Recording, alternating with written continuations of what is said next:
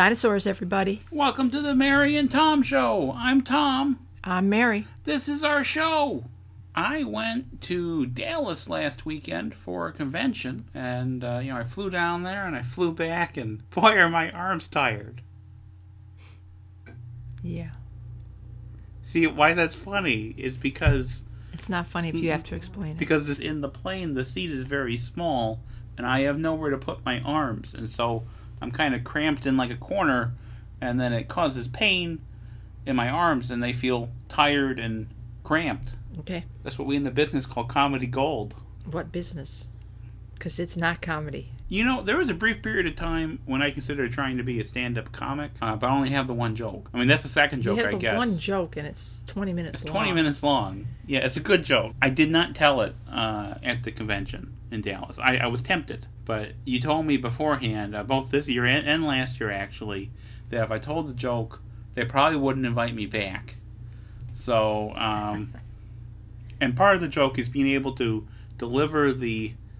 Can we call it a punchline? It's being charitable, but go ahead and Okay, call it a punchline. But but delivering what what serves the narrative function of a punchline, and then briskly walking away before anyone can react or vent their anger. And it's kind of hard to do that in in Texas because it's kind of far from where I reside. So I did not tell the joke. This joke also is Mary's favorite joke. no, that- it's not. Uh, uh, uh, It let is. me finish. Let me finish. Mary's favorite joke that I tell No. because it's the only joke that I tell.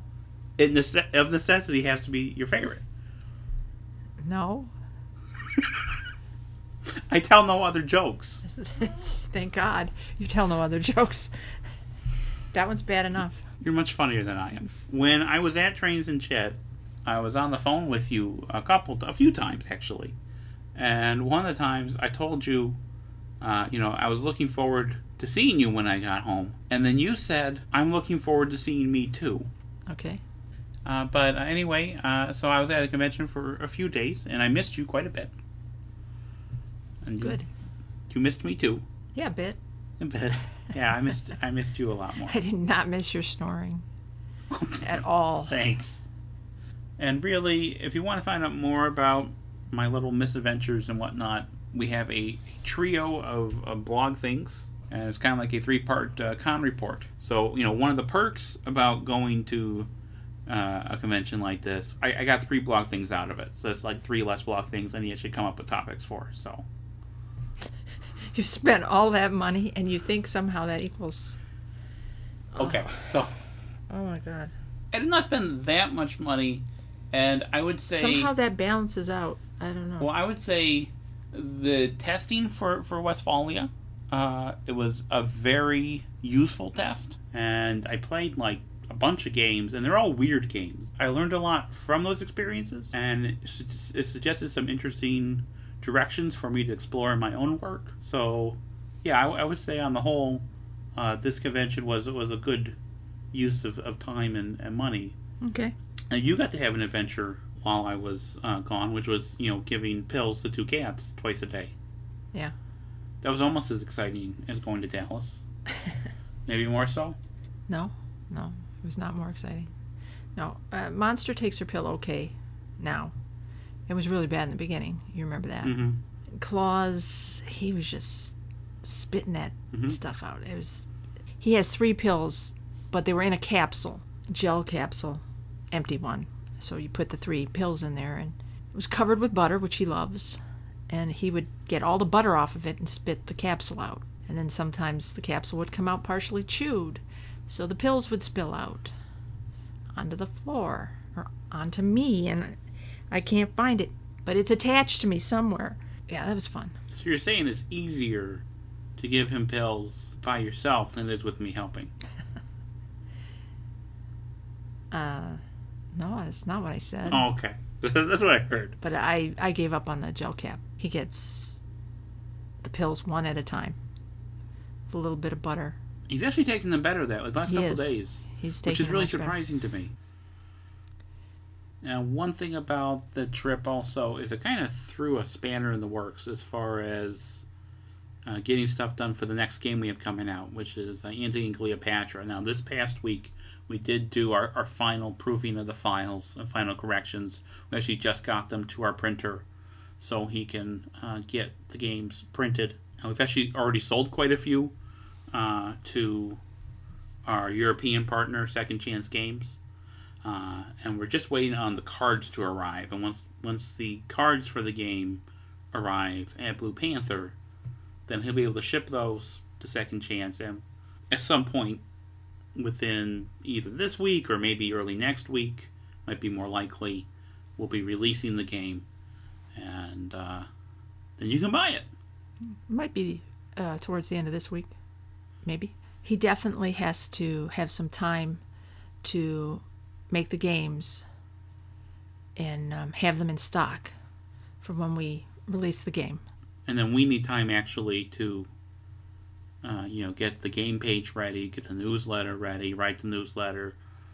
You have to, you have to lay it out, all that fun stuff, and it's we do better with that if we don't rush it. The game can come out this week or can come out next week. It's what works for our schedule and his schedule. We're never really rushed to release a game right away or on a set schedule. You know, as we talked about before, our whole model works on the idea that if we do about five games a quarter uh, and they sell kind of okay, then we do well enough to, you know, do this for a living. And if they do better than okay, then, you know, that's gravy. Or we can release fewer games. So now we've grown to the point where I don't think we feel that same rush to get as many games as possible out the door as quick as possible. We still want a quick turnaround time. We still have a backlog of games we want to get through.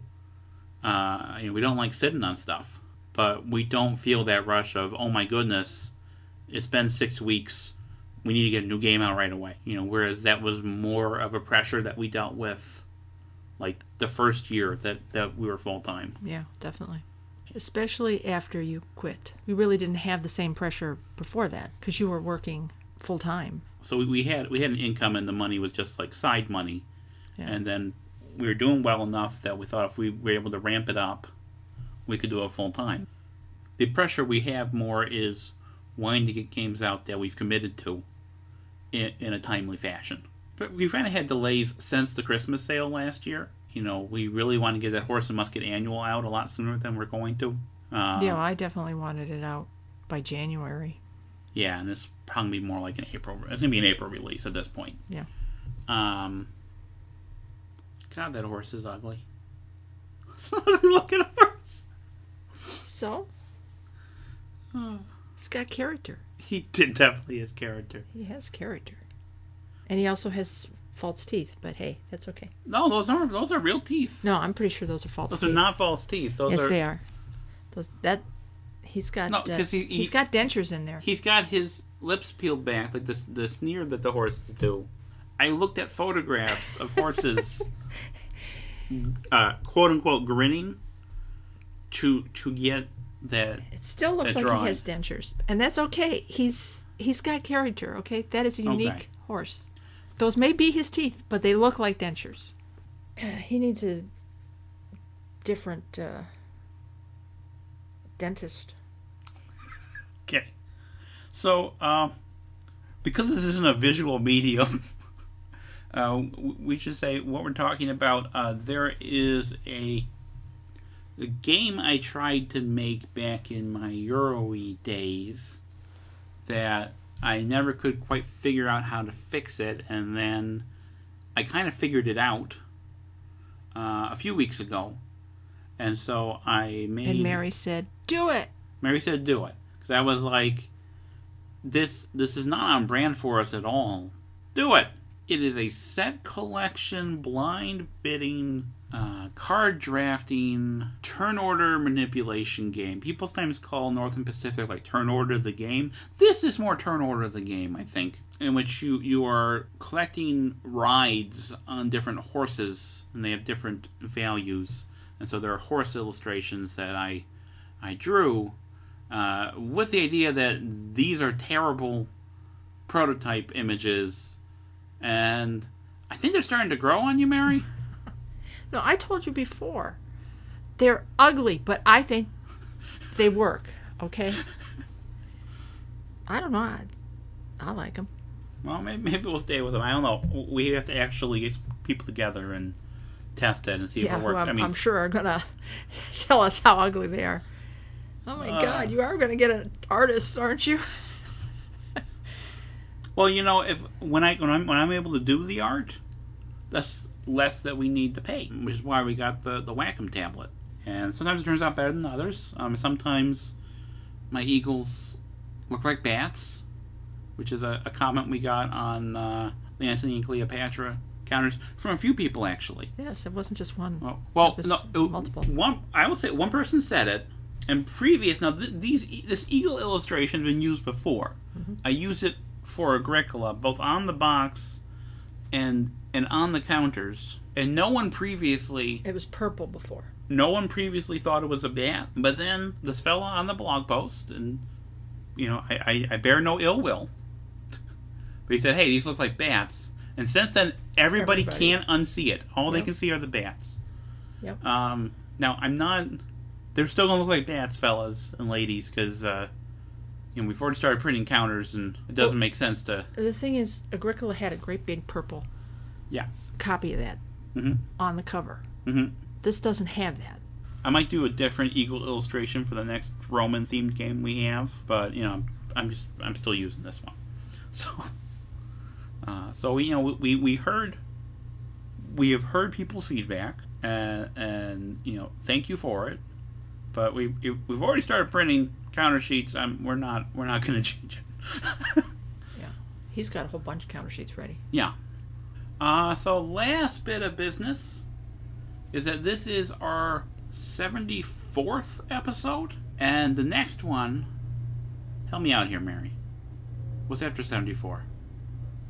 75. 75, which is, you know, a multiple of 25, which that tends to be a big deal. So, what we would like to do, as we've done in the past, is answer your questions. So, if you ask us questions, uh, we will answer them on our next uh, podcast. And you can ask questions on the Twitter or on the Facebook. You can send them to our contact thing on the website. You can go to Board Game Geek in the War Games sub forum uh, under the Introducing Hollandspiel thread. You can post them there. Those are all places that we'll find those questions. Um, don't like leave them outside your house or, or your dorm room or whatever because we don't live there. We won't see them. ESP also does does not work. Uh, skywriting, I don't really look up that much. Did you say ConsimWorld? Oh yeah, you can go to ConsimWorld as well, uh, in the Hollandspiel folder, and post it there. So all, all those places where you know you see us interacting with people, uh, please ask us those questions, and we will answer them on our next episode, our seventy fifth episode, which is pretty exciting. Dinosaurs, everybody.